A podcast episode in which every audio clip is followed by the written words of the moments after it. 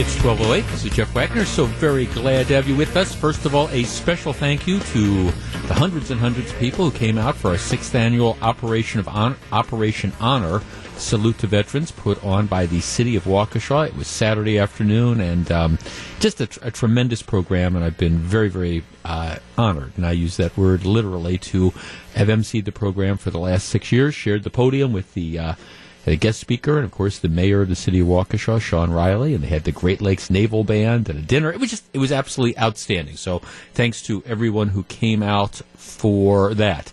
All right, I mentioned this right as we were doing the, the trade off with Steve Scaffidi and myself.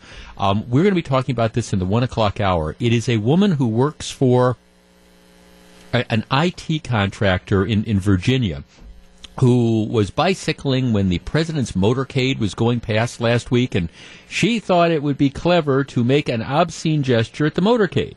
Somebody took a picture of it, and then she said, "Hey, this is me. That's great." So she put it up on her Facebook profile um, because she was very, very proud of this. Well, her employer, who is a government contractor, and uh, the upper brass at that company had given money to the Trump campaign. They weren't amused and they fired her. So um, we're going to be talking about that. She's now become a hero of the left. She say, "I did this on my own time.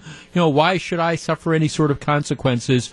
We are going to be discussing this in the one o'clock hour of the program. But if you want to see the photograph that is creating such a stir, if you simply text the word finger, F I N G E R. Text the word finger to 414 799 1620. That is the Accunet Mortgage talk and text line. Um, we'll, we'll send you the, the picture and a kind of a link to the story we're going to be discussing in the one o'clock hour of the program. All right. We start off today's show like we start off every show with three big things. Unfortunately, the lead-off story is a story which the, the the location changes, but the result is once again the same. Yesterday, the, the dominant story is, of course, the mass shooting at a small church in a small town outside of San Antonio, Texas. 26 people dead, 20 other people injured, 16 of them critically injured, four seriously injured.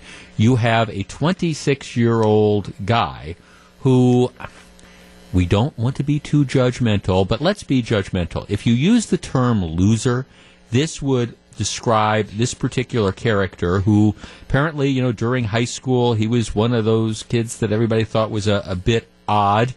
Um, enters the Air Force, dishonorably discharged from the Air Force following um, he apparently assaulted his then wife and small child leaves the Air Force on a dishonorable discharge, gets married again, apparently is estranged from his current wife, and has issues with his in laws. So, anyhow, the, the guy dressed in black carrying a couple handguns and an AR 15 semi automatic rifle, walks into this small church yesterday morning, starts shooting, kills 26 people. I think what do they say? The, the youngest victim was 16, 18 months old. I mean, he, he's shooting women, he's shooting children, he's shooting kids. He then starts to flee.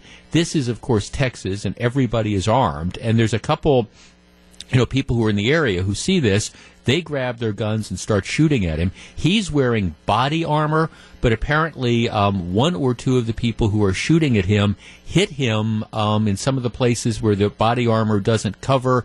Ultimately, um, a chase ensues and he crashes his car outside the county line and they find him dead. It's still a little bit unclear as to whether he took his own life, but I don't think so. I think what happened is it was one or two of these bystanders who were chasing and shooting at him who, who fired what ended up being the killing shot. So, you know, it, it's a horrible, horrible story. It plays out, unfortunately, often. I mean, this is just a few weeks after, you know, the Las Vegas shooting, and, you know, it seems like it's one after another where you have the, these dangerously mentally ill losers who decide they're going to act out. The current theory is they say they know his motive. They say he was mad at his mother in law. And so his mother in law attends this church, although she wasn't there yesterday So he decides he's going to walk in and shoot up the church, killing as many people as possible. How you get from point A to point B in this deranged guy's mind, I don't know. But you know, it is again, it is what it is. The crime scene, the tape from the crime scene, is not even all put up before some of the usual suspects decide that they want to politicize the story. Now, you, you could point to a number of people who, who did this, including some prominent politicians. But I want to start with a woman named Chelsea Handler. Now, Gru, who's producing the show today, do you know who Chelsea Handler is? Yeah, you do. Okay.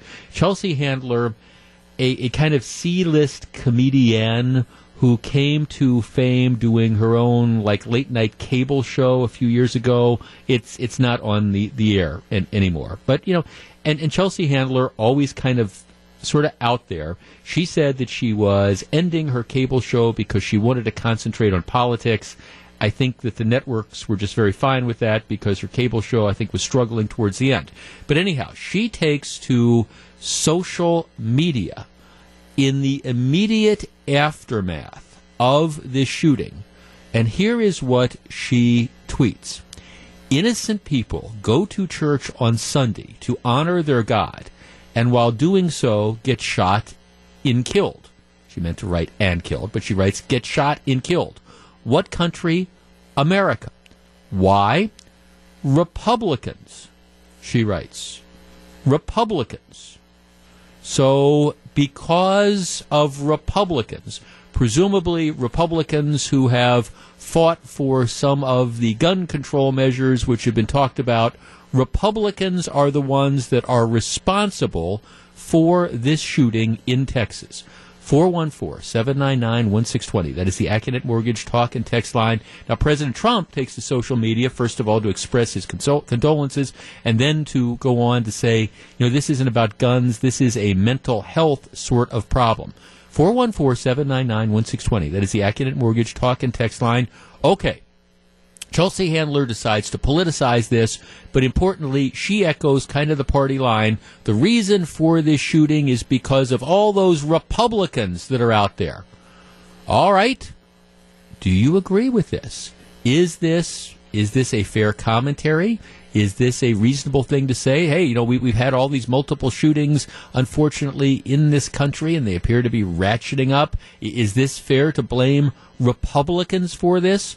Or are there larger issues at play? I have a definitive theory, but I want to discuss this with you. Are Republicans to blame for what happened yesterday? 414 799 1620. We discuss in two and a half minutes. If you're on the line, please hold on. It's 1216. It's 1219. Jeff Wagner, 620 WTMJ. The Bucks road trip carries them into Cleveland tomorrow as they look to snap a three game skid. Would it be fair to say the Bucks are a huge disappointment so far this year? Maybe. It's Giannis versus LeBron, part two, and Ted Davis is courtside with our Buck Shots pregame coverage at 5:40 Tuesday evening. All right in the immediate aftermath of the horrible shooting in Texas yesterday, this D-list comedian um, Chelsea Handler decides to go on Twitter and say, "Well, this is exactly what she ended up texting. Innocent people go to church on Sunday to honor their God, and while doing so, get shot and killed. What country? America. Why? Republicans. All right, come on, Republicans. Are you going to own this are you the ones responsible for this mentally deranged loser who killed 26 people and wounded 20 more? 414 799 1620. Let's start with Wayne in Milwaukee. Wayne, good afternoon. Yeah, hi, Jeff. Hi, Wayne. Uh, that is really crazy what she tweeted. It's not a Democrat, Republican, or even a law thing. It's a bad person making a bad decision. Has nothing to do with laws, nothing to do with Republican or Democrat. But you know what, Jeff? With these tweets, I've been noticing the intellect of people that tweet, even Donald Trump, is kind of childish.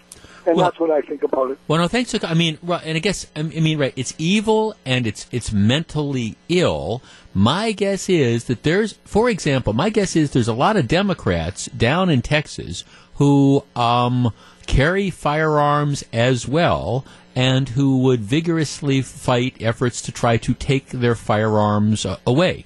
Now, in this particular case, and, and one thing, it's still a little bit unclear. The governor of Texas implied that as a result of the guy being dishonorably discharged, he shouldn't have been able to buy the, the firearm that he used. That's unclear. I, I don't know if, if that's exactly the case or, or not. But I mean, clearly, you know, you have a situation where you had somebody who should not have had the firearm. But at the same time, you know, what what are you going to end up doing unless you're seriously Chelsea Handler talking about trying to confiscate firearms and things like that? But this idea to try to politicize this in this fashion, um, is just it's nothing short of appalling. Um, you know, Bill in Oconomowoc says uh, this is just somebody who's just trying to again get her name out there to, in a pathetic attempt to try to get some attention. I, I think there's probably something like that going on as well. 414-799-1620. Let's talk to uh, Dave and Racine. Dave, you're on 620 WTMJ. Good afternoon. Good afternoon. Uh, well, uh, just one thing with uh, when uh, Chelsea Handler mentioned about gun control opponents being like Hitler, the NRA and Republicans, it was Hitler who signed a Gun Control Act of 1938. That said, I have a feeling that gun, like she, like all gun control advocates, are basically hate mongers whose prejudice towards firearms is has bears the same pathology as the uh, hate that a uh, xenophobe would have to persons of other races. And and as far as gun control, you know, it's uh, like any other panacea, could be described by this saying: "If wishes was horses, we'd all be eating steak right now." well, I mean, I guess I look, and, and I never know you know what what this means. And again, we, have talked about this. If you've been a regular listener to this program for the 23 years that I've been doing a, a show either full time or part time in this market, I mean, I, I, do think that you can put reasonable limits on. I don't think that anything is is absolute. And I, I think, you know, um, you're in a situation now where, after, for example, after Las Vegas, we talked about, you know, regulations of, on these, these bump stock type of things. I think that's something we need to discuss.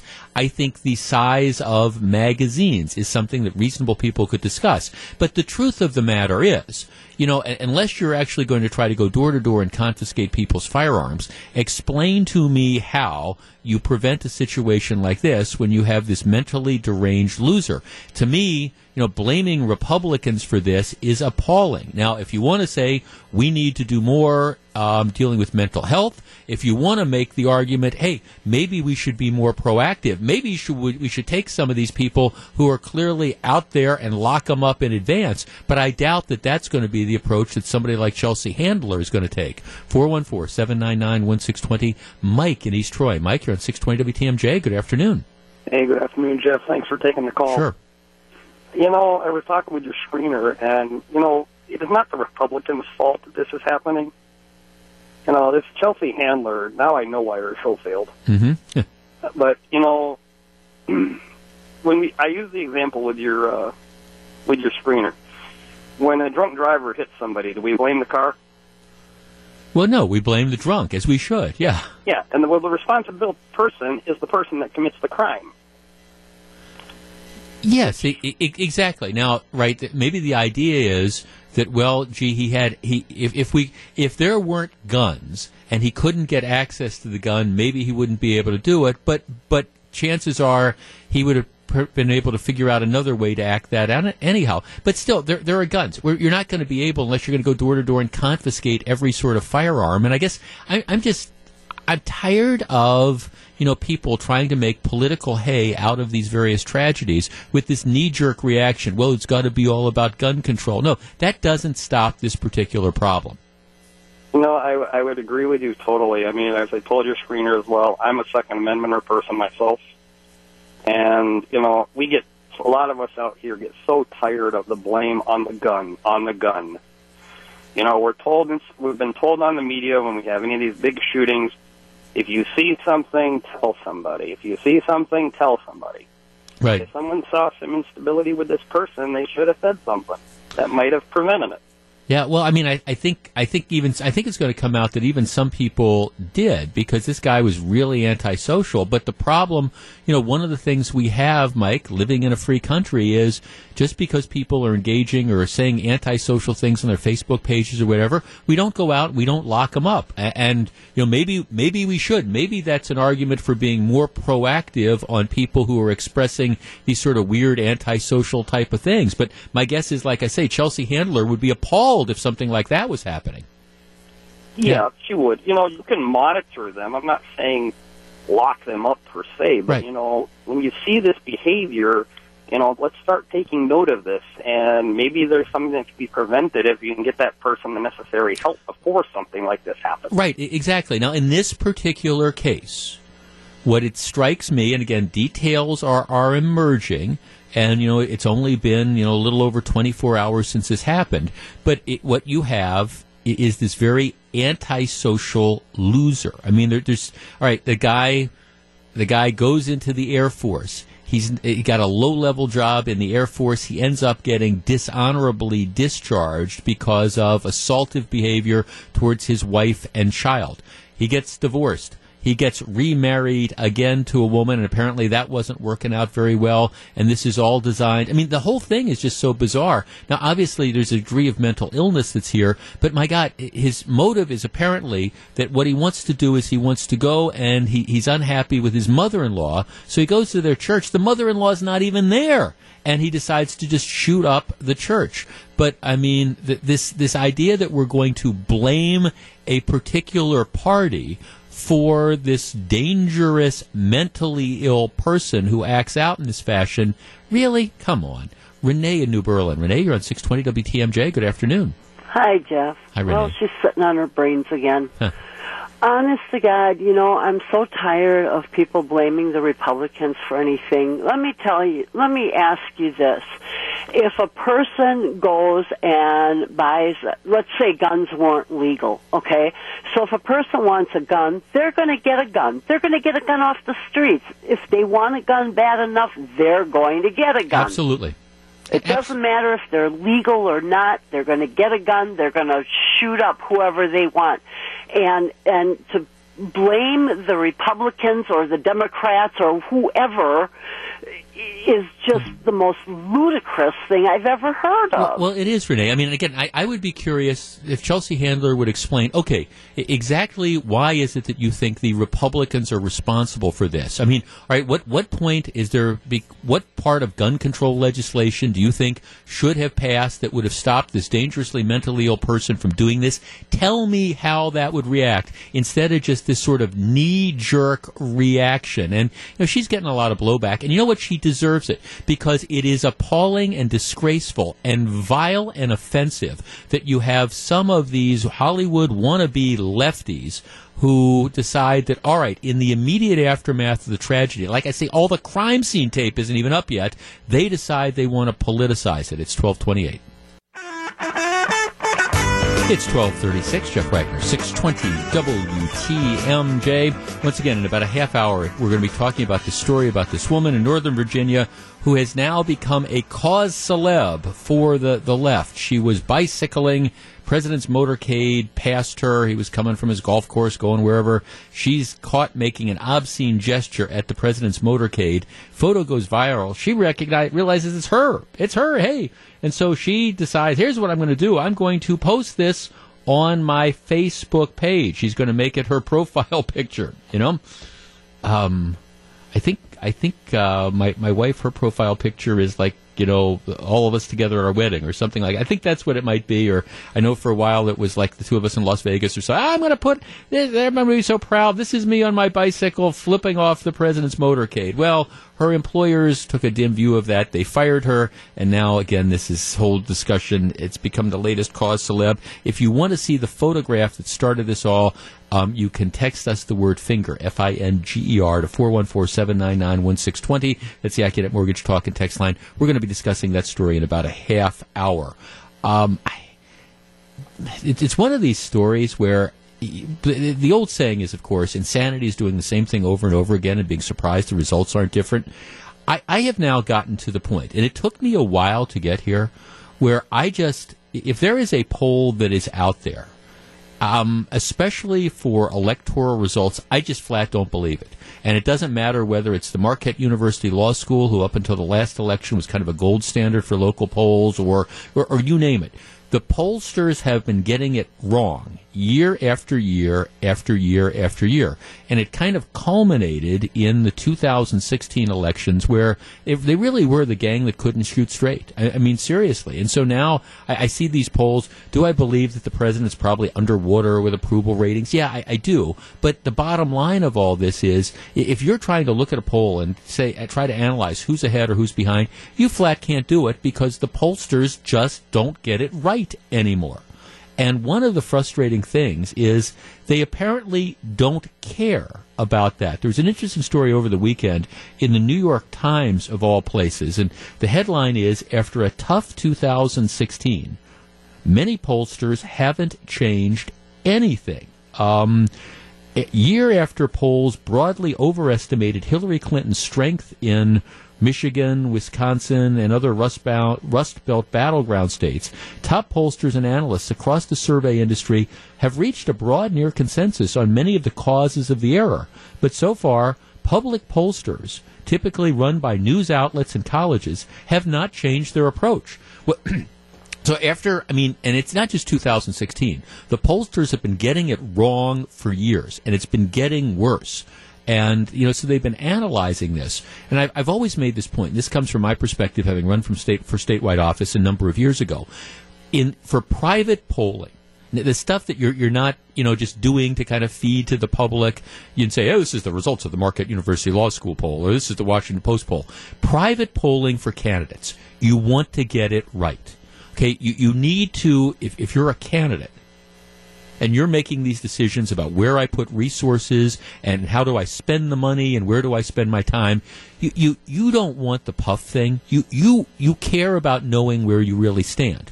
On the other hand, the public polls, Marquette University Law School, Washington Post, whatever, they don't care uh, about they, would like to be right, but they don't care if they're right or not because it doesn't matter. They come out with the poll, and then if it ends up being wrong, okay, so we, we were wrong. Big big deal. There's not a consequence to that. It's not like, gee, you lose your funding or, or whatever. There, there's not a consequence of being wrong. What you want is the headline. The public polls, here, this is what we say, and if it ends up being wrong and people mock you, well, it doesn't matter because they'll forget by the time the next poll comes out. Private polling, you got to be right because again, that's where you're, you're putting your dollars. And so that's why private polling for candidates has always, always, always been better than public polling because of the way you approach the thing, the questions you ask, the way you focus in, because you really got to know who the likely voters are. Um, pollsters, the public pollsters, well, if they're right, they're right. If not, I say people forget. One of the things that they have decided, and one of the big problems that they found with 2016 is that the pollsters, both public and private, overweighted education. The, the idea being if you had somebody who was college educated as opposed to somebody who had a high school education, they, they determined that you were much more likely to vote. Because that's one of the keys. You, know, you always get the questions likely to vote versus like registered voters.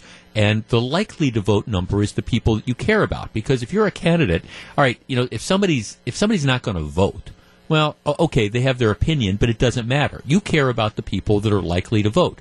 And one of the things pollsters do in deciding who's likely to vote is they they, they look at a variety of factors. The best factor is have they voted in the past? That's the best factor. But it's tough because the way polling works is you pay the pollsters, the people that are taking the polls, they have to pay for every question they ask. They, they, they charge it. So Marquette University Law School poll gets charged for every question the person asks. Washington Post poll gets charged for every question asked. So the way you find out if somebody's likely to vote is I call up I call up my producer Gru and I say, "Okay, are you likely to vote in the 2018 governor election?" And Gru says, "Yes, I am." Then you say, okay, but everybody says they're likely to vote. So you try to figure out who really is likely to vote, and the best indicator is who they voted in the past. So you say, who did you vote for for president in 2016? And if he says Trump or if he says Clinton, fine. And then you ask, okay, well, who did you vote for in the Senate race in 2016? And if you have somebody that you've asked four or five questions and they voted in every one of these elections in the last eight years, well, you know that they're probably more likely to vote than somebody who you know, has never voted at all in their life, who then says, but I'm going to vote this time. Now, they might actually vote, but the chances are they're less likely to vote. Well, the pollsters, particularly the public pollsters, don't like to do that because they've got to spend money to ask those questions. So what they do is they create this model that is based, like I was saying before, on education. How far did you go in school? And then instead of doing the hard work, asking the multiple questions, they just ask, how far did you go in school? And if you say, hey, I've got a law school degree, they figure that I am more likely to vote because I've got a Juris Doctorate than somebody who's got a high school education. Well, all right, that model is wrong. that, that's, that's one of the reasons. They just didn't get it. Over the years, education has become less and less of a reliable indicator. And so the fact that somebody said that they were had a college degree, for example, they were perhaps more likely to vote for Hillary Clinton. But the pollsters completely and totally missed the fact they had a lot of people with high school educations who said that they were going to vote, who, guess what? They did actually go out and vote. Okay, so that's all well and good. We know that. They the models they set up badly overweighted education. In other words, assuming people that didn't graduate from college or only had a high school degree or whatever were substantially less likely to vote than the people who had the doctorates and things like that. And they missed it. And that's why they missed the election. That's why they got Wisconsin wrong. It's why they got Michigan wrong. It's why they missed a lot of the stuff that was going on in this country. And it's one of the factors that I think they've been missing for a while. The fact that this education is very much overweighted. So, Gru, who once again is producing the program, if you were a responsible pollster, whether you're working for a public company, whether you're just trying to produce that poll that gets the headlines, like the Marquette University Law School poll or Washington Post or whatever, or somebody that's working for a private candidate where you really got to be right, and everybody agrees that one of the problems that you've had over the last several years has been overweighting education. What would you do? No, don't even answer that. I'll tell you what I, you would do. You would say, we've got to change the model. All right, we've been wrong. We have assumed that people with college degrees and, you know, uh, master's degrees and whatever, we assume that they were going to vote in much greater proportion than the people that didn't have those degrees, right? We've been proven wrong. You would think that you would, wait for it, change the model. Story in the New York Times. The public poll places, they're not changing the models they still they're still they are doing the same thing. So far this is what they report. Public pollsters typically run by news outlets and colleges have not changed their approach um, you know, few, if any, of the public polls that conducted surveys ahead of Tuesday's election, tomorrow's elections for governor in Virginia and New Jersey, appear to have adopted significant methodological changes intended to better represent the rural, less educated white voters who pollsters believe were underrepresented in pre election surveys. So, in other words, th- these polls that are coming out now suffer from the same flaws that the polls that have been coming out and getting it wrong over the last two, four, six, eight years, and the pollsters just continue to refuse to change. Hmm. So, when we view some of these polls as skeptical, it's not necessarily that I think polling is is is inaccurate or inadequate. It's that the models that have been set up suck and they don't adjust for where voters are now. And what's particularly aggravating is they're not changing. So when you see one of these polls, I think the truth of the matter is you just kind of have to just shake your head because, uh, again, they are not changing at all. Okay, big story number two is coming up in less than two and a half minutes. Scott Walker runs for a third term. Does he deserve the election? Stick around. It's 1246. 1250, Jeff Wagner, 620 WTMJ. I remember when we had an opportunity to talk to um, Scott and Tonette Walker, Governor and Mrs. Walker, at uh, Insight earlier this year. I mean, he made no secret about the fact that he was going to be running for reelection, wanted to get the budget done. And then I think last time I had a chance to talk to him, he said, well, my birthday's November 2nd and November 6th, which would be, um, what's that, tomorrow that's the one year. The, the, election is one year away, and so that was the timetable. He said, and he said, I'll, I'll, be announcing sometime between my birthday and the one year anniversary." And he announced yesterday that he's formally running for reelection. Um, talking about a lot of the, the goals of what he wants to do. He wants to raise wages. He wants to cut taxes. He wants to put money back into education. You know, it's an aggressive agenda as he launches, you know, his race for the, the third third term. it, it is not anywhere near as controversial an agenda, say, as when he was facing the recall election and the aftermath of, of Act 10. And honestly, the state is in a much better fiscal position now than it was, well, certainly when it was when Scott Walker took over, and arguably than it was before Act 10. Now, that's not to say that there aren't challenges that are out there, and we're still wrestling with how to pay for transportation funding. But in general, I think most people would agree that if you look at right track, wrong track, states on, on pretty much of a right track. Now, there were protesters outside um, his announcement yesterday in Waukesha. I was watching the news coverage. It was a lot of people carrying Mexican flags. And it appeared to be like the the illegal alien group, you know, the uh, Voces de la Frontera that was organizing these efforts to say, okay, we we we oppose legislation that would um, crack down on illegal aliens, which I, I don't actually think is a winner issue as you move across the state. That's just me. But anyways, Governor Walker wants a third term. 414-799-1620. That is the Accunet Mortgage talk and text line. Has he done enough to deserve a third term? 414-799-1620. That's the Accunet Mortgage talk and text line. And while Gru is lining up the calls, let me just tell you this quickly. I mean, I, I think the, the answer clearly is yes. I think what we've seen is that the initiatives and the things that Governor Walker has put into place are are working. And I understand that there's some people who have, you know, an issue about this or an issue about that. But if you're looking about whether or not somebody deserves to be reelected on the merits, it's it's really I think going to be tough for any of the, you know, 11 or 12 or 13 Democrats, most of whom I think are running this year for governor, realizing that they're not going to win but running to try to position themselves as being the leader of the Democratic Party moving for the next four years. So maybe four years from now, if Governor Walker doesn't run again, maybe they'll position to be making another run. Because I don't see too many people with an opportunity to beat him now. But let's tee this up. And matter of fact, we're going to be joined by Governor Walker on this program 135 tomorrow afternoon. But, you know, has he done enough to be reelected?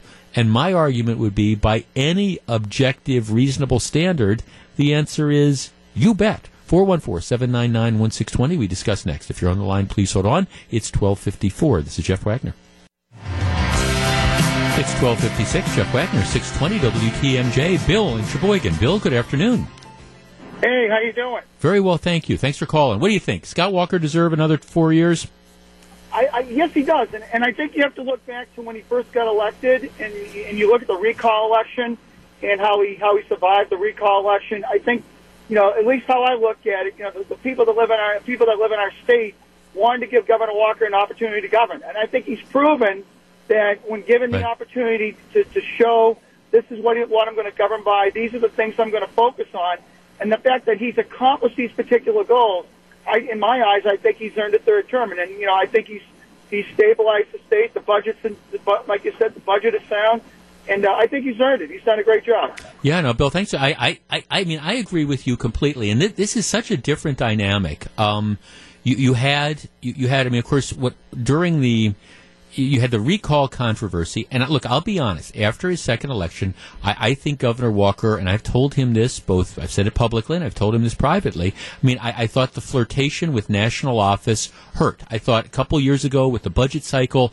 instead of selling his budget initiatives, you know, he was out of the state running a presidential campaign. Well, all right, I, I was confident that because the groundwork had been laid and you had a good structure for the state moving forward, I was confident he was going to be able to come back from that, and I think he certainly has. I'm listening to some of these Democratic leaders say, "Oh, he's extremely unpopular." Well, okay, maybe you know if you get out of some of the diminishing union halls and you get out of you know some of the bars in Madison where okay, maybe you know the hardcore bastions of liberalism, all right, maybe there's not a lot of Walker support, but beyond that, I think he is incredibly popular throughout this state. I think this Foxconn thing, and I understand he didn't talk about Foxconn yesterday, but he's going to be talking about that as time goes on. I think, you know, you look at everything together, and can you nitpick different things during the campaign or during over the last, you know, eight plus years? Yes, you you can. But the truth of the matter is, I think he stands as one of the most successful governors in Wisconsin history, and maybe the most one of the most successful, if not the most successful,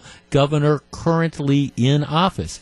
It's going to be tough to beat him, and let me tell you, there's nobody on the Democratic horizon, either has-beens or wannabes or backbenchers. There's nobody that's, uh, at least right now, I think, going to rise up and give him a significant challenge. We'll be talking to the governor at 1.30 tomorrow afternoon.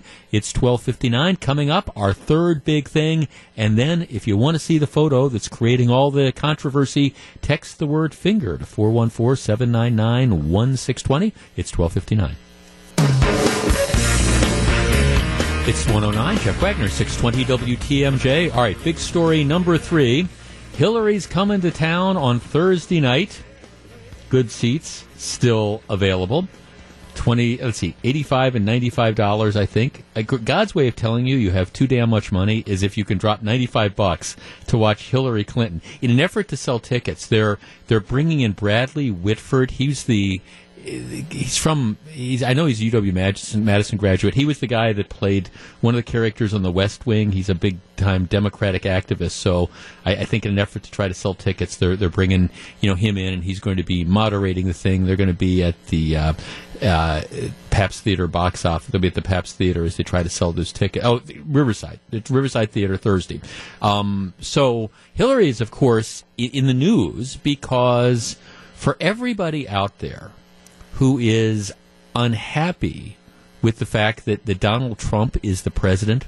There is this, what would be Al Gore's phrase? Oh, yes, there is this uncomfortable truth, truth which is emerging, which is the leadership of the Democratic Party, if you were a Democrat, screwed you over and, and gave you gave you Hillary Clinton. They rigged the system to essentially make sure that it was going to be Hillary. And as I think, as we look back on these postmortems to the election and all these things, the simple reality is, for everybody wonders, how did Donald Trump become president? It is because Donald Trump ended up running against somebody that was even more objectionable than he was. I mean, Hillary Clinton. That that's just a simple thing. Hillary Clinton, people are just not that into you. And and I don't know that this was the 2016 election was this great endorsement of of Donald Trump necessarily. It was just that hey, people did not like Hillary Clinton, and that was certainly my experience um, from a number of my friends who are big time Democrats. Now, I'm not saying they voted for Trump, but I, I think even among big time Democrats, most of the people I knew were not enthusiastic. It was, oh, we, are going to vote for Hillary Clinton because we, we always vote for Democrats, but we're not excited about her. I think a lot of people felt that um, she certainly did not have the charm or charisma of her husband. I think there's a lot of people, myself included, who believe that you know she's she is one of those people who is willing to say or do anything she needs to do to get elected. She was just a horrible candidate. And now um, it, it is emerging. And I'll be curious to see if you know, she's asked about any of these questions when she makes this sort of book tour appearance that once again she's charging nearly $100 uh, a ticket to see at the Riverside Theater. Um, news story out, of course, over the last few days by Donna Brazile, who was the interim chairman of the Democratic National Committee. It, it's now coming out what a lot of people thought that essentially this election was in fact rigged, at least the nominating process, where you had the Democratic National Committee, which essentially had cut this deal, allowing Hillary Clinton to decide how much, when she wasn't even a candidate, allowing her to decide how money was going to be spent and who was going to be on this and who was going to be on that. I mean, the truth of the matter is, uh, Bernie Sanders never had a chance, not because he might not have been in a situation where he was the best candidate to win. It's just that the whole process was rigged from the start to guarantee that Hillary Clinton was going to be the candidate. So for the Democrats who wonder why they are in complete and total disarray, it's because, again, the party leaders conspired, I think, against the voters and ended up in a situation where, you know, they chose Hillary and they ended up choosing very, very badly. You know, this book by Donna Brazile um, you know, talks about how badly the campaign was mismanaged, how she made blunders with staff, how the campaign was so lacking in passion for the candidate that uh, their New York headquarters felt like a hospital ward where somebody had died. Donna Brazile says Clinton's top aides routinely disrespected her and decided that they were going to try to starve out the Democratic National Committee, saying, you know, we don't really need anything. You know, we know what's going on. We know what's best. Well, okay, that's then now why Donald Trump is the president and why Hillary Clinton is trying to sell tickets to get people to come out and buy her book and listen to her speak on Thursday night at the Riverside Theater in Milwaukee. Big story number three for people who are upset that Donald Trump is the president, especially if you voted for Hillary Clinton. What you need to be doing is you need to be looking at a mirror and or at least focusing that mirror on the Democratic Party in general that I think conspired together with the Clinton campaign to make sure that Hillary Clinton was the anointed one regardless of whether or not she was the candidate that was best positioned to win and as we now know she wasn't. All right, coming up next we're going to talk about the woman who lost her job because of a one-fingered salute. Stick around. It's 115. This is Jeff Wagner. All right, 118, Jeff Wagner, 620 WTMJ. All right, here's the deal. The woman's name is Juli Briskman. She's 50 years old. She lives in kind of northern Virginia, outside the D.C. area. I, I, she used to work for the State Department, but it looks like there's, there's kind of a gap in her resume. It looks like she's been out of work for, for several years. Last spring, she gets a job at this government contractor called Akima. Um, they they they do IT stuff, but but they're a government contractor. So a week ago, Saturday, the 28th of October, Saturday, she's out out bicycling, and she's in the area where um, one of the the Trump golf courses is. So she's out riding her bike, and the Trump motorcade, you know, passes her, and she decides.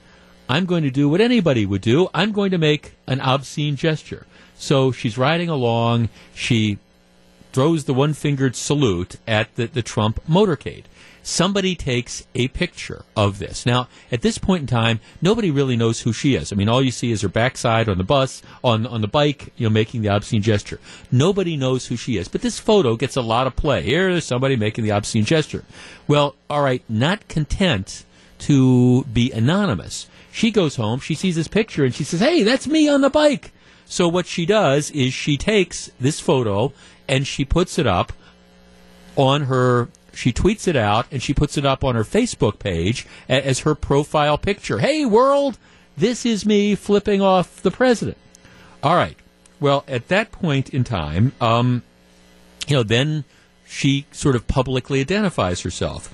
So when she goes into work the following Monday, now this happened on a Saturday, she was on her own time, she says, uh oh, um, now I'm being identified. Now, and of course, the reason she's being identified and linked to this is because of what she did. So now, you know, the world knows who she is. So she goes into the human resources people, and I think the reason she goes in there is she knows that she kind of screwed up, and she tells them, "Hey, this is me," and then they say, um, "Okay, sorry, um, we're, we're going to let you go." They say, um, "We're separating from you." Uh, basically, you can have lewd or obscene things in your social media. Um, they were calling flipping him off to be obscene. Now, keep in mind, I think she's also a probationary employee.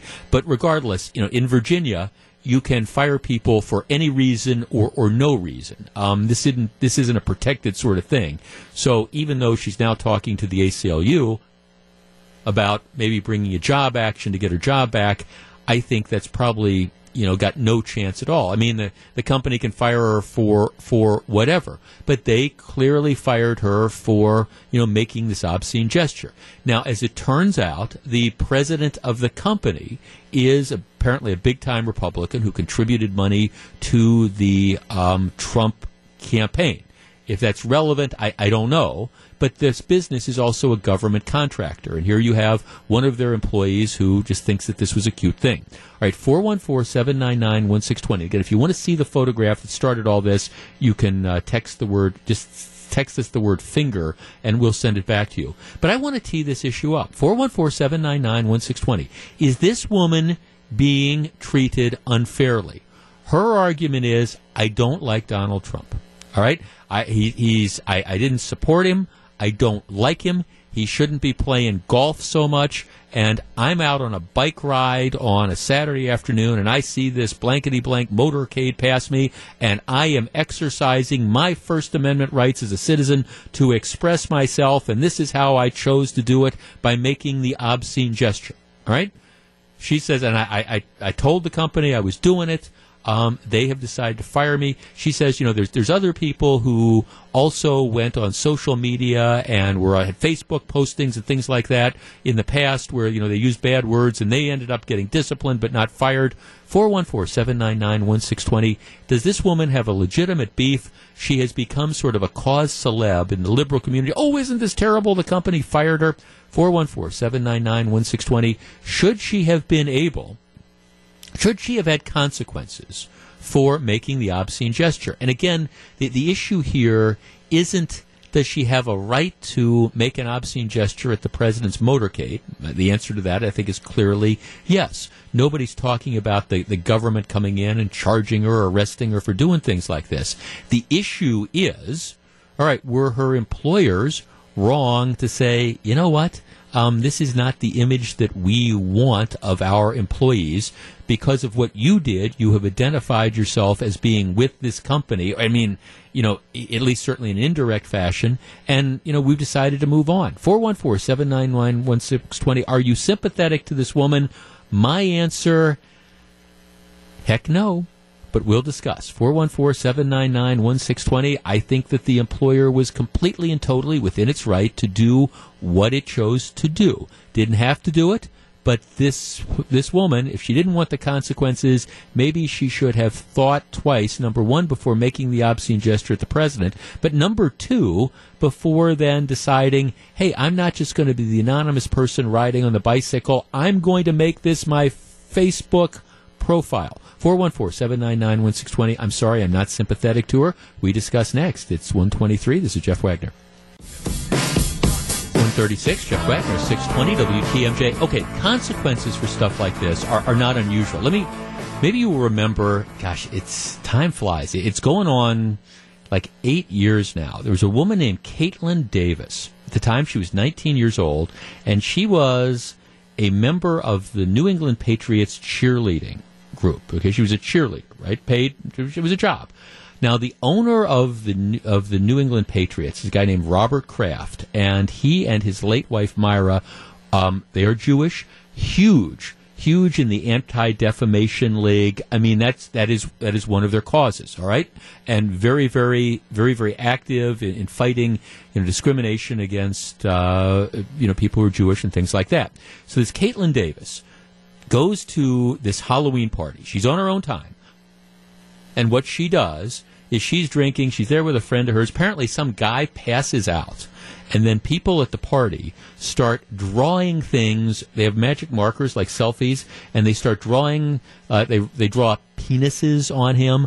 I the uh, the phrase "I'm a Jew" and a pair of swastikas They're on the face, neck, etc. He's passed out. They take a she takes a picture of herself posing with a pen. Now, later she says, I didn't draw these myself, but okay. So, so here you have the owner of the New England Patriots, who is very active in the anti, you know, defamation league. This woman takes these photographs, puts them on Facebook. She's on her own time. Well, the New England Patriots, Patriots fire her. They just say, sorry, you know, you have crossed the, the line all right, now I, I understand that, you know, for some people, making an obscene gesture at the motorcade of the president is, is different than, than this. But the, the point is, don't employers, if employees do things even on their own time. And then, like I say, in this case that we're talking about with the woman on the bicycle, nobody would have known who she was, except she was proud of the fact that she's now been captured making the obscene gesture at the president. So she comes out and she self identifies herself. I mean, shouldn't employers, if, if an employer says, look, all right, now this has been controversial, we're a government contractor, and some people are going to love this person for doing this, other people are going to hate this person for doing this, but now everybody's going to know she's one of our employees don't they have a right to say, look, we just don't want to deal with this. Sorry, good luck. Go work somewhere else. 414 799 1620. Let's talk to Matt in Sheboygan. Matt, you're on 620 WTMJ. Hey, Jeff. I think it's a, it's a pretty cut and dry case. I think you've been trying to make this. There's a difference between an individual getting in trouble as a citizen and an individual versus an employee. I mean, you can take the legalization of marijuana that gives people the right to smoke marijuana in states where it's legal. They can still get fired from their employer for not passing a drug test.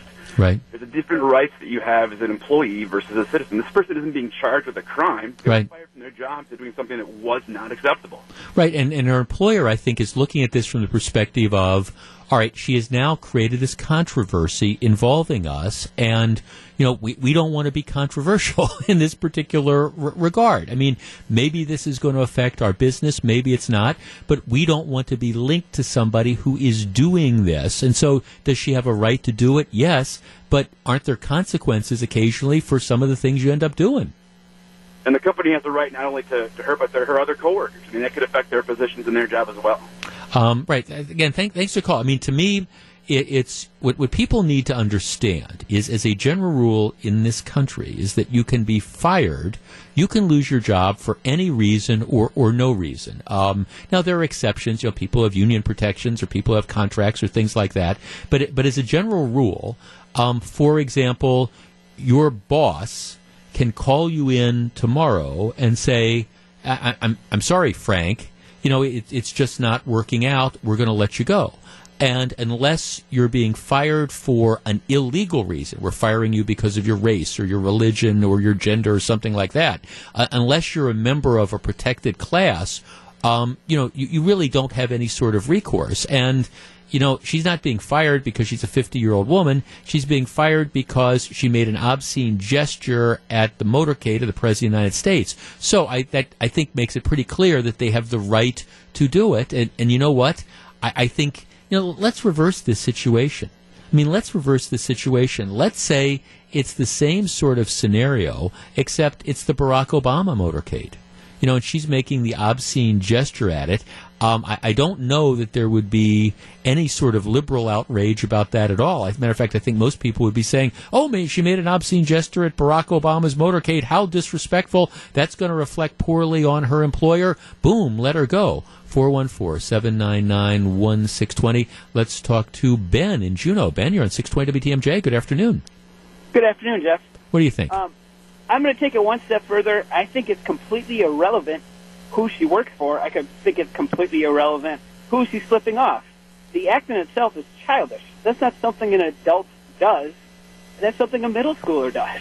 Yeah. If she wants to be treated like an adult, don't do that and make it public for the world to see. Right, and it's, it's, and I think what compounded it then, Ben, is it, it's not just this it's not anonymous because it is the president of the United States. It, I mean, this is now you know hundreds of thousands of people are now looking at it, and then because she takes that next step of, of, of essentially identifying herself as being the the flipper in this case, it, it just gets more and more attention. So it, I understand what you're think, saying. Yeah.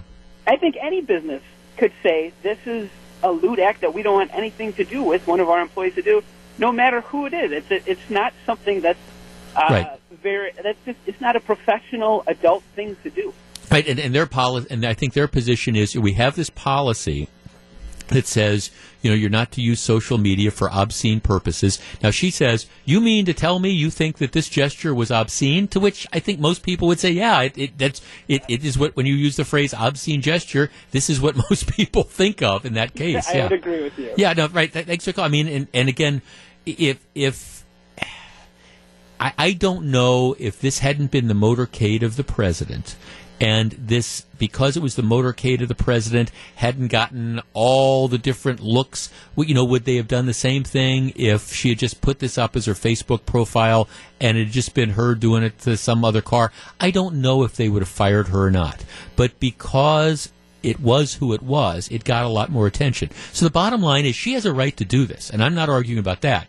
But I mean, here, here's the lesson and it's something that I think everybody that people haven't learned it, they need to continue to learn it. Whether you're the 19 year old cheerleader who decides, you know, you want to put this po- this photo up on social media uh, of you drawing penises on some passed out guy's, um, you know, body.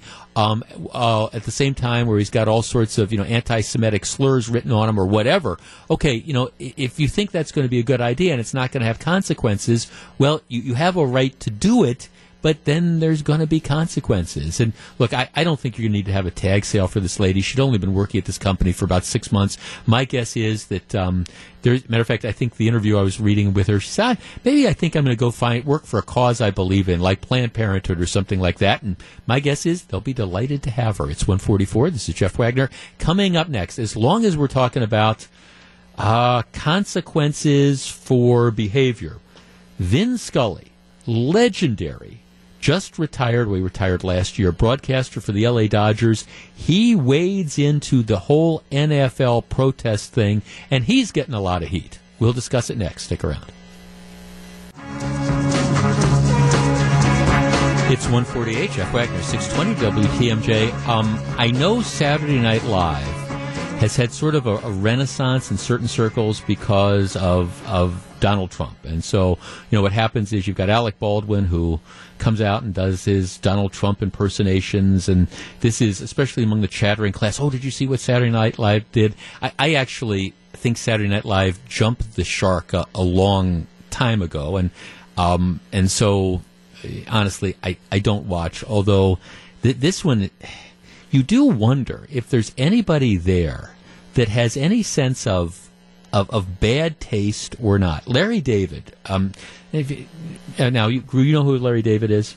Probably for a certain generation, most famous for Curb Your Enthusiasm, which is the show he does that airs on on um, HBO. But he he together with Jerry Seinfeld was one of the co-creators of of the Seinfeld TV show, and actually the, the George Costanza character that's kind of Larry David, you know, and so that's that that's Larry David, and he's he's a stand-up comedian, and um, part of his part of his shtick is to um, he's Jewish and he and he uses ethnicity and his ethnicity as you know one of the things he does. He he tells you know jokes about being Jewish and things like that.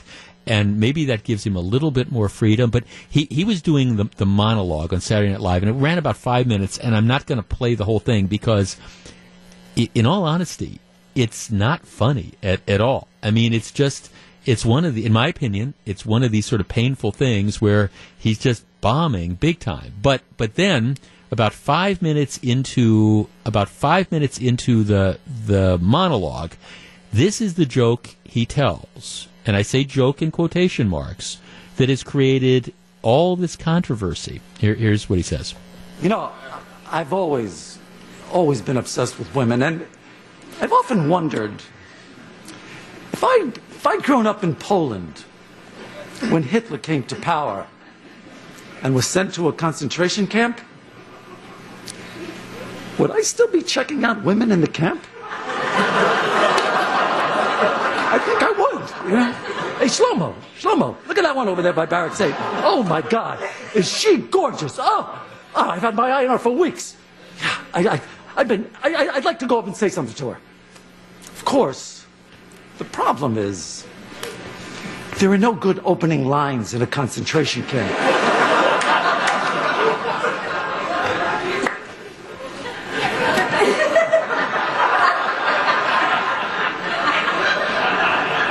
How's it going? They treating you okay? You know, if we ever get out of here, I'd love to take you out for some latkes. You wow. like latkes? wow. I mean, okay, so uh, as soon as he he's doing jokes about picking up women in a concentration camp.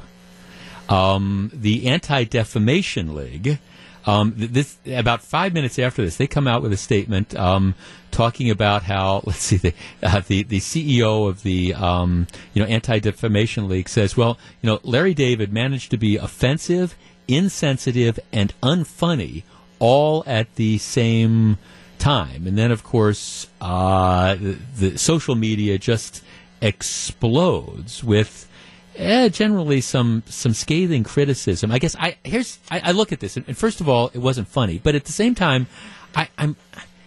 I understand that we don't have any filters and we don't have any censors and things like that nowadays, but I, am stunned that there wasn't somebody at Saturday Night Live who, who saw this during the pre taping or whatever and said, he's making he's making jokes about concentration camps in, in 2017 and picking up women in concentration camps.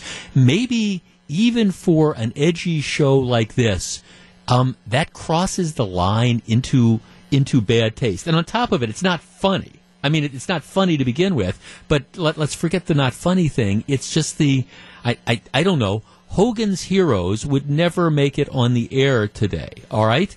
But Larry David, you know, telling concentration camp jokes, he's really getting ripped for doing this. And, and I mean, the commentary has just been absolutely brutal. And again, it's not funny, and it's also just incredibly bad taste. But I think that reflects as much on Saturday Night Live as it does on Larry David, because somebody would have had the chance to say, you know, maybe you know, even in 2017, and, and we understand, we appreciate that you, in fact, are Jewish, and that's part of your shtick. Maybe Holocaust jokes are really, really, really in bad taste, and, and maybe we shouldn't air them.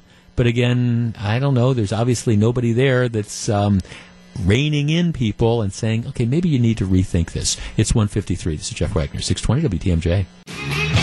156, Jeff Wagner, 620 WTMJ. Gru when you are doing you know, running radio stations years from now, and you think back to when you used to produce for this guy in Milwaukee, just just always remember if you're dealing with like radio programming or TV or whatever talent, Holocaust jokes are never funny. it just, it just, just, just put that down. If somebody comes in and says, "Hey, boss, I, I want to do a, I want to do a, a bit, you know, making fun of the Holocaust," just just don't. It's just never funny. Now, Larry, Larry David, um, and Saturday Night Live apparently don't get that, but uh, that would just be some of my advice. Okay. Here, here is the story. Vin Scully. I don't know if any, if everybody knows who Vin Scully is. The the legendary broadcaster, baseball broadcaster for the L.A. Dodgers. He retired before last season. He goes back to when they were the Brooklyn Dodgers. I mean, if you talk to anybody who is a sports announcer, you know, Vin Scully will be the person they look up to. Okay, over the weekend, Vin Scully um, is doing an, an, interview in Pasadena. It's called An Evening with Vin Scully. It's also a, it's actually a presentation, and, and somebody asks him apparently about his reaction to the NFL players. Now he covered baseball, but he's asked about his reaction to the NFL player demonstrations, and he this is what he says. He says, "I have only one personal thought, really." I am so disappointed. I used to love during the fall and winter to watch the NFL on Sunday. And it's not that I'm some great patriot. I was in the Navy for a year, didn't go anywhere, didn't do anything, but I have overwhelming respect and admiration for anyone who puts on a uniform and goes to war. So the only thing I will do in my own little way is not to preach. I will never watch another NFL game. So that's Vin Scully saying, I will never watch another NFL game. I'm not going to preach. This is just how I'm going to respond. 414 799 1620. That is the Accunet Mortgage talk and text line. Right, this is a huge story today. A lot of people are talking about here you have this announcer. Now, maybe Vin Scully, he's 89 years old. Maybe this is just a generational type of thing.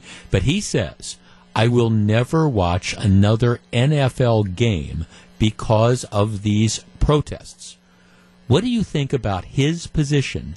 And I guess my question is are there other people who are feeling exactly the same way?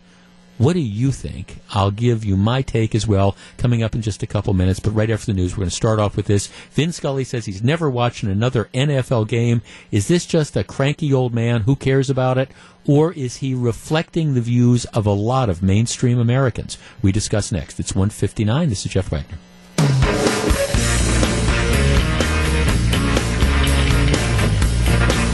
It's 208, Jeff Wagner, 620 WTMJ. Um, Vin Scully uh, um, if you will, and, and you, I don't care whether you talk to Bob Uecker or Wayne Larrivee or anybody who is in the field of sportscasting, Vin Scully, who retired after he's been retired for a year. He was the legendary broadcaster for the the L.A. Dodgers, and he's somebody who is um, I think you know universally looked up to. Perhaps, matter of fact, I have an email from John who says he might be the most respected man in the history of sports broadcasting. I mean, that, that's that that's that is Vin Scully. So Vin Scully, he's 89 years old. He's doing an event over the weekend, an evening with Vince Scully. He's from Southern California, so he's you know in Pasadena, and somebody asks him apparently about how he feels about the NFL protests. Here's what he says. He says. Um, I have one personal thought, really, and I'm, and I'm so disappointed. I used to love, during the fall and winter, to watch the NFL on Sunday, and it's not that I'm some great patriot. I was in the Navy for a year, didn't go anywhere, didn't any, do anything, but I have an overwhelming respect and admiration for anyone who puts on a uniform and goes to war. So the only thing I can do in my little way is, is not to preach. I will never watch another NFL game. 414 799 1620. That is the Accunet Mortgage talk and text line. All right. Um, is this just Vin Scully being, I don't know, this cranky old guy? Or is this something that, you know, is he touching a nerve? Is he expressing things that a lot of people feel? And you know what? I think the answer is the latter. I, I just, I, I really do. I just think that there's a lot of reasons why the NFL is struggling. I think there's a lot of reasons why the sponsor sponsors are struggling a bit. Um, but I, I, think there's a lot of people out there who've said we we've had enough. Um, Randy sends me a text. I'm the same way. I canceled every channel that has the NFL on it. I will never watch them again. Um, hmm. Uh, let's see. Kudos to him. Okay, 414 799 1620. Is this an unreasonable position? Um, and again, this ties into this is a segue from what we were talking about in the last hour. Um, I mean, arguably, you know, players have the right to protest, but at the same time, the NFL doesn't necessarily allow have to allow them to hijack the opening of their games to do it. I think there's a lot of people out there like Mr. Scully who have just decided, you know, enough is enough. Uh, you know, uh, we we're not going to put up with this. Mike in Northwest Milwaukee. Mike, you're on 620 WTMJ. Good afternoon. Hi, good afternoon, Jeff. What do you I think? agree with Vince Scully. I'm not 89. I hope to get there. But uh, what I'm going to say was uh, I watch sports to watch sports. So when anything political, I get a uh, hundred different options to watch anything political. And I believe he's correct in uh, this. People are just getting annoyed with this. I am annoyed with it. Papa John's Pizza, I think got, the guy lost like three million pizzas over this. Um, Yep. I, I just, uh, I, I just, you know, I'll watch the Packers. I do watch the Packers because I've got an ulterior motive. I'm in some pools for the Packer games. And that's the only thing I watch, but that's about it. Well, I think that that's the effect, and, and of course, now, now the owners, like like last night. Okay, one of the, the the owners of the Miami Dolphins. Miami was on Sunday Night Football last night. And you remember the owners had a team policy saying, "All right, we, we don't want people kneeling on the sidelines. If you're not going to stand during the anthem, stay in the tunnel. All right, that was what their policy was. Well, yesterday you have a series of players, three of them, who come out and they kneel during the national anthem. Apparently, the head coach is saying, "Well, never mind. You know, we're we're not going to do anything to them." So, I mean, th- these protests, you know, continue. Four one four seven nine nine one six twenty. I think the NFL really needs to wake up because I, I think things that if, if guys like Vin Scully are saying this, that that tells you where a lot of mainstream America is. Let's talk to Brad in Rockford. Brad, you're on 620 WTMJ. How are you doing today? What do you think? I'm good, thank you. I I believe that he is the uh, um, he's the voice of most. Mm-hmm. As I told the other other gentlemen, Mhm. I, I eight out of ten of people that I've talked to about this, they feel the same way. Maybe it's just the people I hang around with, but individually, I have not watched an NFL game this year. I have seen them. I have checked on the scores, but I absolutely won't watch the openings. I, I don't want to see that junk. I Right. really don't want to. As for the coaches and the owners, with the people that knelt yesterday or whenever it was, Right? that you know, in most places of business, you get a verbal, you get a written, and then you get gone. and that's what needs to happen. Well, I get and you're uh, right. now. thanks. See, I think what you're saying is certainly reflective of a percentage of of people that, that are out there. And I don't know if it's two percent or if it's five percent or if it's ten percent. I, I don't know how much that is, but I think there's a lot of people that are just turned off by this. And the NFL really they, they never got a grip on it. They should have seen this coming. They should have um, you know passed a rule last summer stopping this. And again, I'm not saying that players can't protest, but again, they're hijacking the games.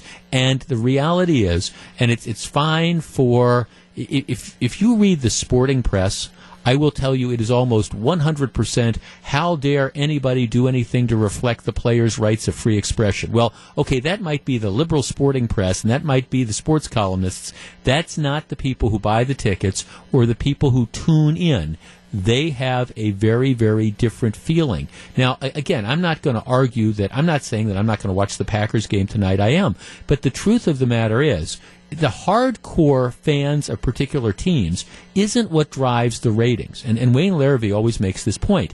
The, the, the big numbers come from just sports fans in general. You know, the people that, you know, okay, it's a Sunday night football game. It's Oakland versus Miami. I don't care about other, either team, but I'm going to tune in. It is those casual fans that I think are being turned off by this. And I think there's a lot of hardcore, say, Packers fans, for example, who say, we're going to watch the Packers, but you know what? Um, you know, we're, we're not going to watch the other stuff. 414-799-1620. Paul in Oconomowoc. Paul, you're on 620 WTMJ.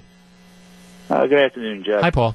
As I was telling your producer, um, my brother-in-law and I are both veterans. We have different attitudes towards this. He was a season ticket holder, and I will stress was. He also gave me all of his Packer paraphernalia about a month ago because of this, uh, what he calls disrespect to the flag and national anthem. I, myself, have a different attitude is that I did fight as a veteran to give them this right. Whether it be an abused right or not, that's to be decided in the future. Uh, as you were just saying, I'm a casual sports fan also not just a die-hard Packer. Right. I watch every football game I can. I drive my wife nuts with this. he goes, "What do these teams have to do with our season?" They don't. I'm a casual fan. I still watch. Mm-hmm. Um, but your brother's given up. But your brother's given up his season tickets. Yes.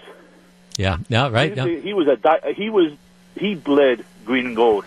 He will not watch any NFL football game, not just the Packers. Yeah, no, no, no, no, no. Thanks for the call, Paul. And see, and again, that's I, I, I'm not calling for a boycott. That that's that's not it. Because I mean, I, I want to be honest. I, I mean, I still watch the football games and all, but. I, does does this does it bother me? Yes. Does it bother me that the owners allowed essentially the okay, what's the phrase that gets you in trouble? The inmates to run the asylum. Well, that, that they, they've allowed them, the players, to kind of hijack this and use the games a, as a way to stage whatever sort of protest that they are protesting. And of course, the protests are all over the map. You know, some it's for the Black Lives Matter movement. You got the one guy saying, "I think we need more relief for Puerto Rico." All these different types of things. It, it's why I think it is just flat out disrespectful not to stand when the flag is being presented during the national anthem. That's whatever your, your particular cause du jour that you want to be protesting. You know, fine, but there's a time and a place for it. But but that's I guess not the point. I'm just going back to Vin Scully, who I think you know if he's saying this, I think it's kind of like in some respects. I'm going to date myself. Um, during the Vietnam War, um, Walter Cronkite, who was the most, this is back when we still respected journalists and all, and, and Walter Cronkite was probably the most respected journalist of all.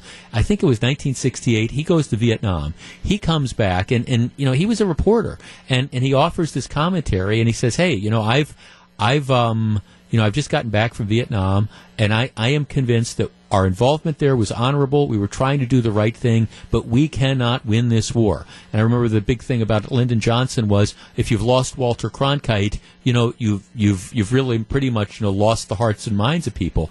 I think it's very very similar. If you've lost a guy like Vin Scully, that says to the NFL that you know you've lost at least a chunk of your potential fan base. Um, let's see. Debbie texts, "I will not watch." Um, Another one of our texts, Matt says, at the end of the day, these players are being paid millions of dollars to play a game. At least they could do is respect the country that gave them the right to be so fortunate. I am a casual sports fan and I haven't seen a single game this year. The last thing I want to see is politics in sport. Mitch says, you hit the nail on the head, Jeff. It is the enthusiastic fan of one team that won't turn in for, tune in for other games. You know, count me in that group. Um, I love football and will watch. I am not offended at all by peaceful protests. So, I mean, right. And I, again, this isn't affecting everybody, but if guys like Vin Scully are talking about this, it means it's affecting some. Just saying. 218, Jeff Wagner, 620 WTMJ. It's 221, Jeff Wagner, 620 WTMJ. There's Wayne and Larry on your radio and the Packers game on your TV, but your phone now gives you a new view with our Packers second screen. Get instant reaction to every big moment and exclusive comments from Coach McCarthy on our second screen every game day in the Packers section of WTMJ.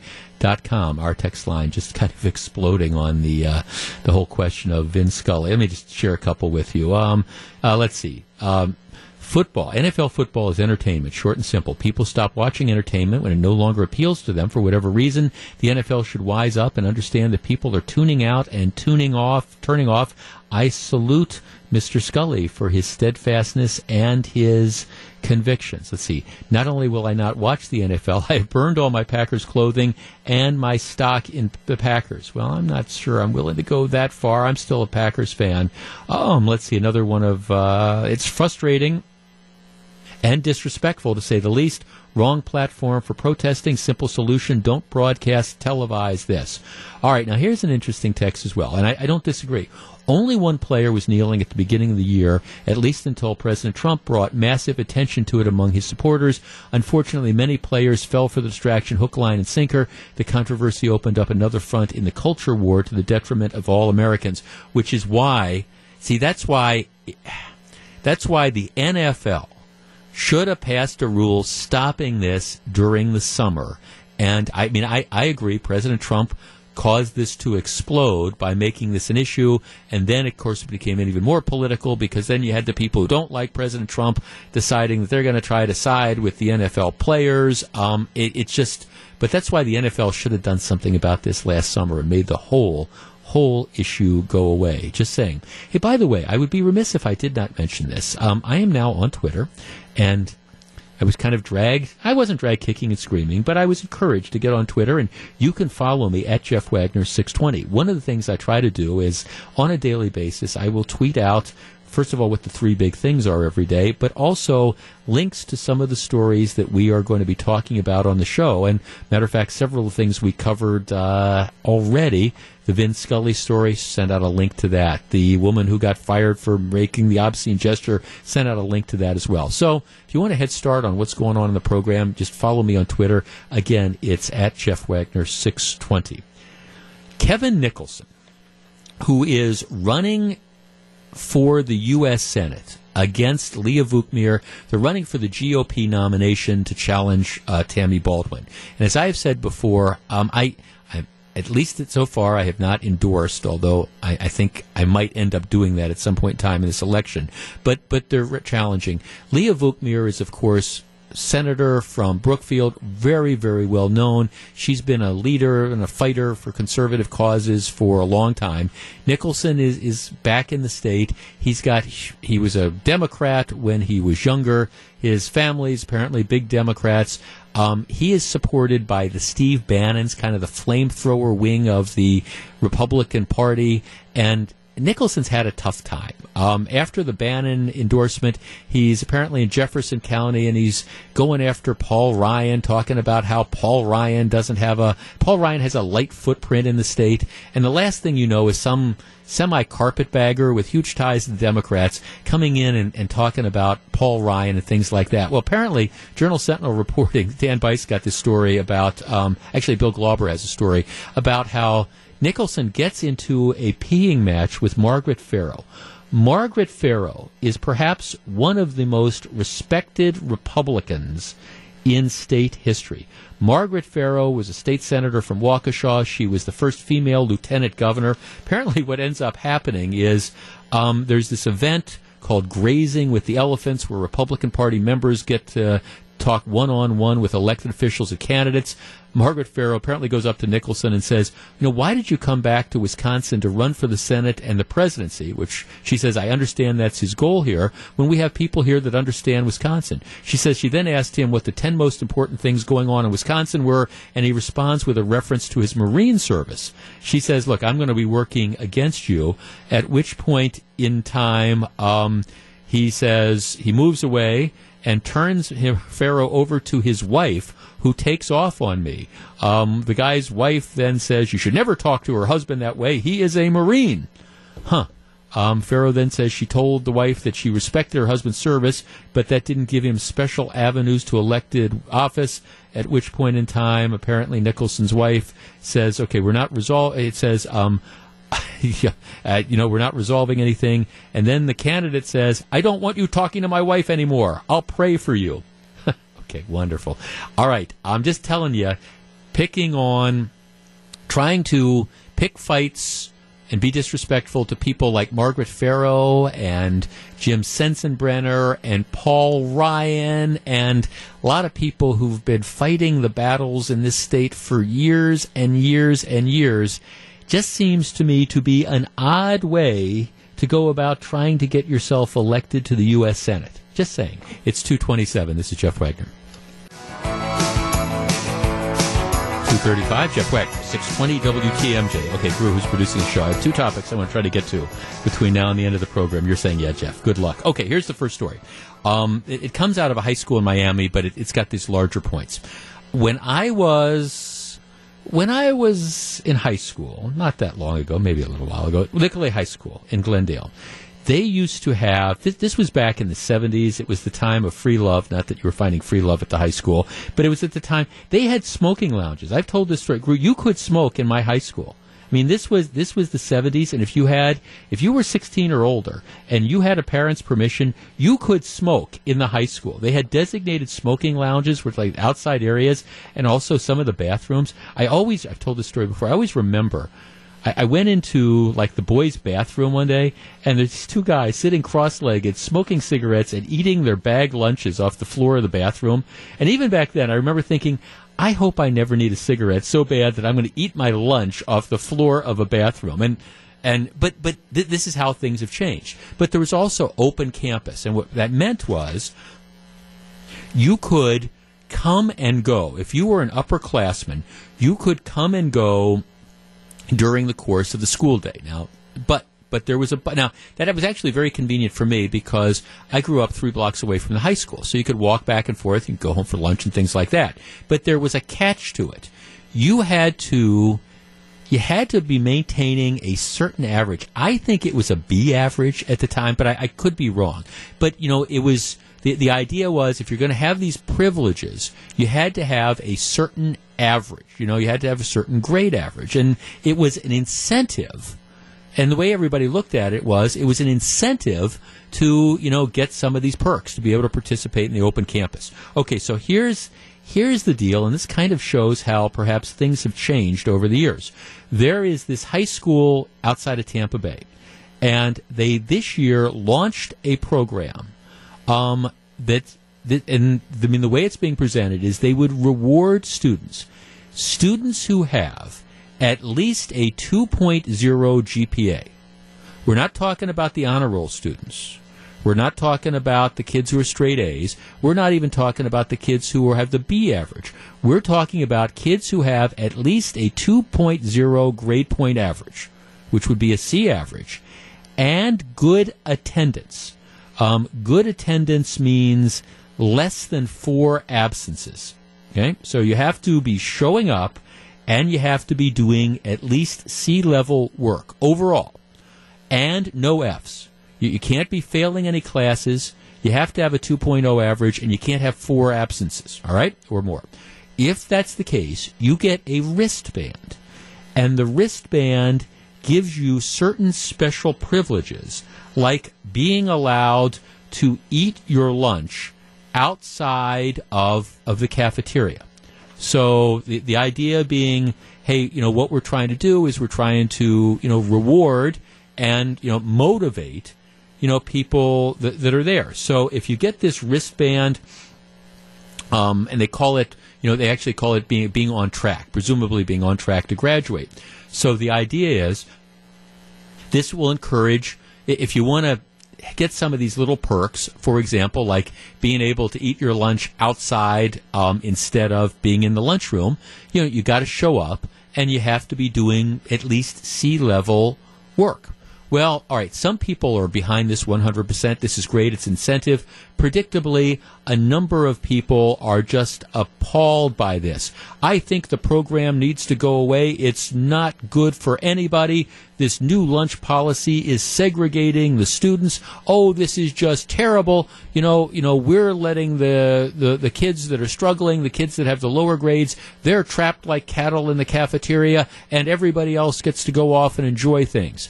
All right, 414-799-1620. That is the Accunet Mortgage talk and text line.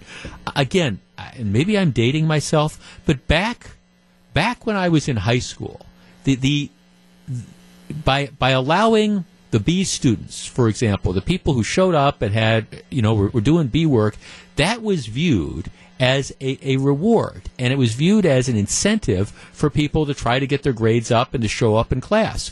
Now, this high school tries to do it, and they say, hey, we're going to give you special perks if you're showing up and you're doing at least C level work. Like, you, you don't have to eat in the cafeteria. And people are denouncing this. Oh, this is terrible. You're discriminating against kids. 414 799 1620. That is the Accunet Mortgage talk and text line. I don't know about you, but I don't have a problem with a program that gives what I'm going to describe. I don't view this as punishing the kids who are not showing up or the kids who, you know, aren't keeping their grades up. I view this as rewarding the kids that are. And again, we're, we're talking about, you know, even doing C level work. This isn't like if you're in the honor roll. It's saying, okay, if you're doing what we consider to be on track work and you're showing up, yeah, we're going to give you a couple perks. It's not a punishment, it's an incentive to try to show up and, you know, do the work. 414-799-1620. That's the Accunet Mortgage talk and text line. I don't have a problem with a program like this. And I guess my claim would be to the parents who, who do, well, maybe you need to get involved and maybe you make sure your kid shows up for class. Or maybe, you know, you need to work with your kid to get them up to at least C level work. Because the truth of the matter is, if they're, if they're not doing at least C level work and have no failing grades, you know, they're, they're not on track anyways. Okay, is this so pun- is this horrible? Is this punishing? Is this punitive? Or is this something that well, actually makes a lot of sense. 414-799-1620 is the number. Gru is lining up the calls we discuss next. If you're on the line, please hold on. It's 241. This is Jeff Wagner, 620 WTMJ. 245, Jeff Wagner, 620 WTMJ, Kevin from Muskego, Texas. Little as 10 years ago, a program like this would have never even been a story. We need to reward achievement. Um, see another text. I'd sooner have these kids le- learn to deal with disappointment. Sooner or later, they have to deal with disappointment. There's nothing wrong with rewarding hard work. Uh, Tom in West Bend says, life is tough. Get a helmet. That's Wagner's rule of life number one. Suck it up, Buttercup. Hit the books a little harder. Show up at school on a regular basis. Behave yourself, and you could be rewarded also. Yeah, we're talking about this program. I, I, I'm just stunned that this is even controversial, but but it is. This Florida high school, they say, okay, if you if you have a 2.0 GPA, a C average, less than four absences, and no failing grades, you get this little wristband. And the wristband gives you certain minor perks, including like at lunch hour, you don't have to stay in the cafeteria, you can go eat your lunch somewhere else. You've got all these parents and these kids who are just absolutely outraged. Oh, this is terrible. You know, you're segregating the students. This is awful. I don't know. Have we really come to that point? I mean, like I say, when I was at Nicolet in the '70s, I mean, you you, you could leave the campus. They gave per. It wasn't viewed as a punishment. It was a perk. It was an incentive. Keep your grades up, and if you're an upperclassman, we'll let you leave the campus during the day. Uh, let's talk to Trish in South Milwaukee. Trish, good afternoon. Hi. Hi, Trish. Uh, my thought was, why are they concerned with where the kids eat lunch if the kids aren't showing up anyway? Wouldn't they eat lunch wherever they are? Yeah, well, I think it, it's not just right. It's not just the, the showing up. Um, thanks for calling. It, it's also the grades. It's the idea that you know we, we want to we want to encourage you to be what we call on track. You know, um, which is okay, not failing classes and having a C average, and let, us face it, in today's high schools, really having a C average. I mean, we're not talking about making the honor roll. We're not talking about straight straight. We're talking about a C average. Come on, and you know, it's it's in many places it's not that hard to do that. So that that's what they're trying to do, and you know, show up. So it's not just the attendance, but but the idea is let's let's give a reward to the people that are that are making the grades. Greg in Waukesha. Greg, you're on 620 WTMJ. Good afternoon. Hi, Jeff. Great Hi. topic. Thank you, sir. Um, I just want to say this is a great college preparatory tool. If you miss, as someone who graduated um, with my bachelor's from a um, local private university, if you miss a class or two or three in college, you can be sunk in Yeah. that class. You can be absolutely sunk. And really, like you just said, come on, how hard is it in high school? I wish it were harder in high school to get, you know, Right. like, like, you know, I wish high schools were more difficult, but, Oh. um, how, you know, how how hard is it to get a C average? And this is just a great great incentive. So Yeah, no, I, thanks. I'm, I'm with you know. It's it's interesting. You you should mention that. Uh, people always asked me, "Did you find law school to be hard?" And and my answer was no. I found it, and again, I, I went to law school a number of years ago, but I, found it to be more intense. I, I found if you had good study habits, and I think I developed decent study habits in, in high school, I found college to be more intense than high school, but still, if you had those those good study habits and and you you understood when you had to work and you had to do the rereading and reading and you had to show up, I, I felt that you know you were primed for success. Similarly, similarly, when I went to law school, I, I found law school to be like college, but more intense. I mean, you just had to do the work. But if you had, if you had those study skills, you know, you were you were gonna you were gonna be okay. Now, obviously, there's some people that are smarter than others, and people understand how to apply the work and different aptitudes and all those type of things. But it was just it was kind of this logical progression, which is one of the reasons why I've just always felt that it's you know it, it's so important if you want to have academic success. It it does start early and not necessarily with the obsession about hey did, did you do well in you know chemistry class or whatever but rather with learning those different study skills that you need to kind of you know follow that will follow you through life. And i guess i just look at this and i say we're, we're really we're talking about kids with a 2.0 grade point average, no failing grades, and, and people are going to get upset. And like the headline I was looking at, they're segregating students. Well, I'm, when I hear segregating students, I think we're dividing the white kids from the black kids from the Hispanic kids. No, we're just saying, hey, you know, if you're doing okay, if you're on the track we want you to be on, we're going to give you a couple perks. Um, here's a text. There are few enough rewards for academic achievement. This is no different than those who accomplish more in sports being rewarded. Um, yes, but apparently it has become, I guess, controversial over time. All right, stick around. A lot of stuff still coming up on the program. Before we turn it over to John McCure, it is 2.50. This is Jeff Wagner.